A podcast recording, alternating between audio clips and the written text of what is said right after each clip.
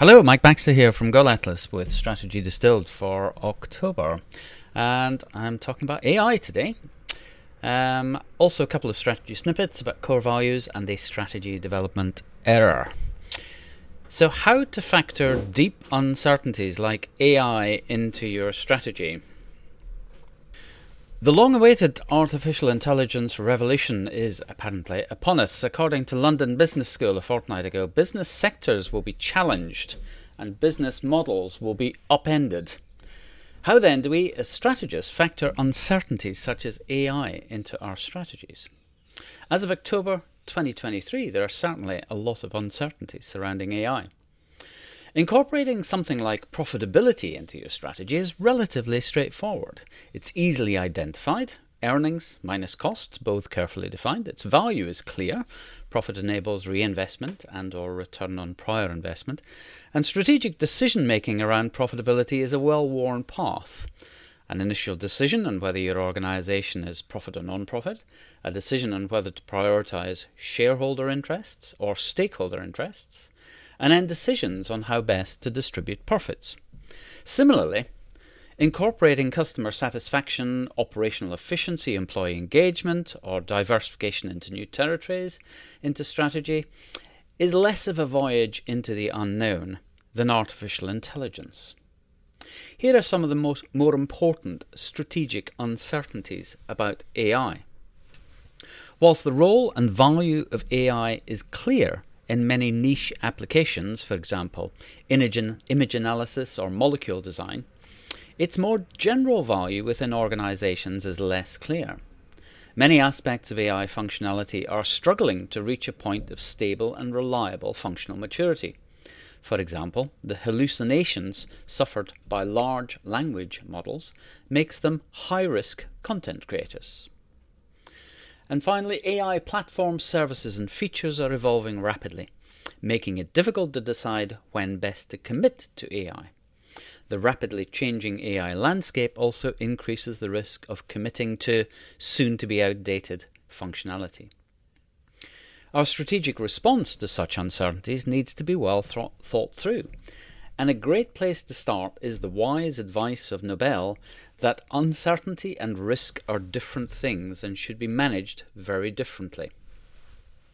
A risk, they say, is a known danger, in that we know the potential outcomes and we can apply a probability to those outcomes. Uncertainty is categorically different. By definition, we haven't encountered these conditions before. The odds may be worse, but they could be far better. More often, there may be untold prizes to be discovered in the journey itself. We simply don't know until we venture out.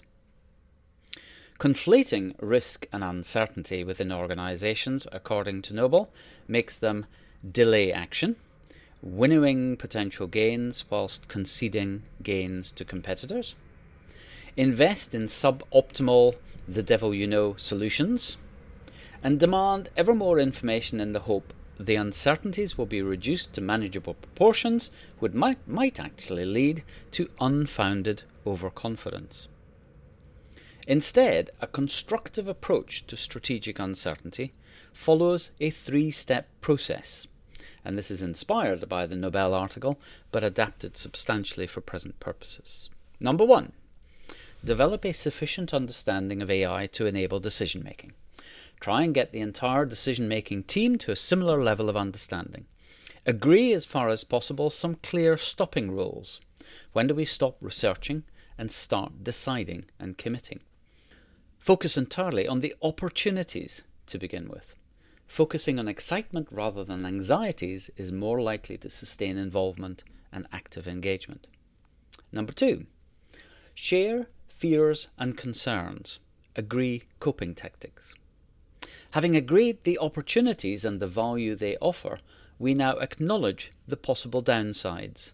What harms and costs sit alongside the benefits and value of adopting AI technologies? It's unlikely you will be able to fully reconcile these pros and cons yet. You may, however, be able to discern how they might be measured and evaluated. You may even be able to sketch out threshold situations when you might commit to embedding AI in your routine ways of working, or alternatively, decide that a particular use of AI is not currently feasible for you. Number three, commit to experimentation. Often the only way to resolve deeply entrenched uncertainties is to try things out, to see if you can make them work in your own organization.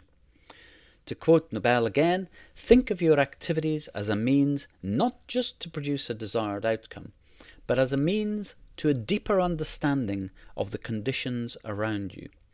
Think of each of your tactics as a means of asking a question that can deliver an illuminating answer. And in the beginning, bet small. So, how would we translate these broad principles into a practical approach to strategy development? We start with the opportunity definition. How could AI benefit our organization? There is a growing body of evidence showing jobs or types of activity where AI can perform humans. And in the web version of this, I've got a graph from Time magazine showing the accelerating rate at which AI is surpassing humans at a number of different tasks.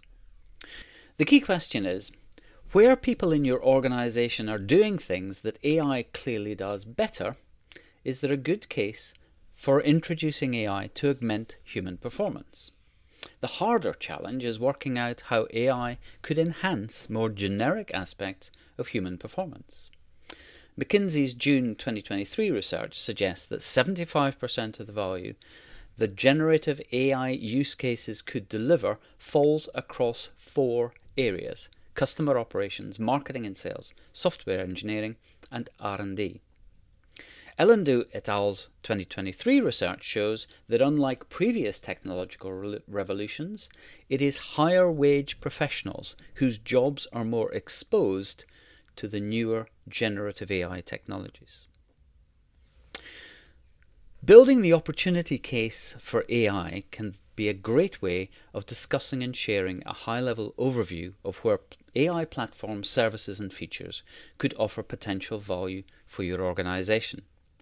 Once your opportunity case is produced, you can then start to explore where the costs and harms of your specific AI opportunities might arise. Initially, this can be a high level overview. What types of costs and harms? How likely are they? How severe would they be if they occurred?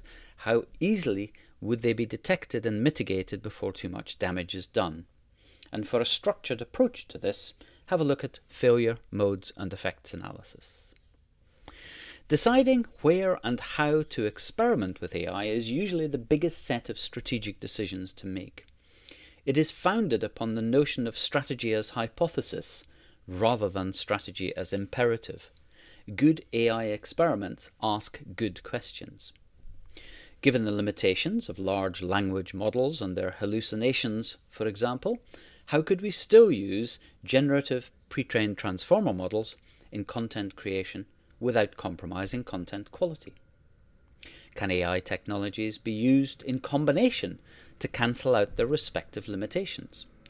A great example of this was given by Gary Marcus and Ernest Davis, who reported that ChatGPT-4's ability to solve maths and science problems was significantly enhanced by using ChatGPT-4 with a Wolfram Alpha plugin. And Wolfram Alpha enables computation of maths and science type questions based on its structured and curated archive of data algorithms and methods. Often, the key decisions about AI experiments focus not just on what type of questions to ask, but which tools to use, and sometimes which vendors to partner with in such a fast moving marketplace with so many new entrants. The final thought on experimenting with AI is that the scope and intensity of your AI experiments ought to be proportional to its likely impact on your future success as an organization. One executive who took part in Professor Lynda Gratton's survey on the impact of generative AI in the workplace admitted we have created a head of generative AI with a role simply to moderate and make sense of the hundreds of experiments we have running on any day. So, AI is something that clearly has strategic implications, and there are some thoughts on how to actually incorporate it into your forthcoming strategies. So, a couple of strategy snippets you might have missed. Uh, eight months on from the publication of my core values book, and I'm still avidly collecting the wisdom of others on how they make sense of and work with organisational values.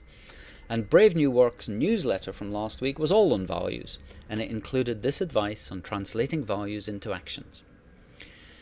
Translating values into action gets us, according to Brave New Work, from empty words thrown together for PR efforts to principles that help steer strategic work and hold colleagues accountable to one another.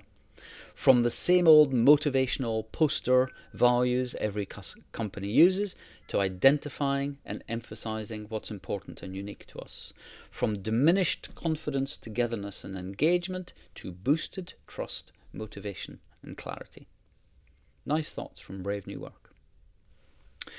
And next, a rant from me about complexity from brevity, which I think can be a really important strategy development error. How many strategies do we read with sentences in them something like this? We will focus relentlessly on customer engagement, keen pricing, and excellent customer service in order to drive up customer acquisition, maintain our market leading sales conversion, and maximize customer retention. In that one sentence, that's three causes and three effects. Together, that's nine possible interactions. Focus on engagement for acquisition, for conversion, and for retention. Focus on pricing for acquisition, for conversion, and for, for retention, etc. etc. Most likely, these nine possible interactions will give rise to nine strategic KPIs. Really? From a single 29 word sentence? Or is this merely a feel good declaration that avoids saying what the strategy really ought to be? What is it we really need? Is it improved acquisition, conversion, or retention? Surely one is more important than the others. And what is our preferred route to achieving it? Do we need to get better at engaging our customers, serving our customers, or do we need to shake up our prices? Surely it's not all three. So, complexity arising from brevity, I think, is an important strategy development error. Look out for it when you're writing your next strategy. That's it from me for Strategy Distilled for October.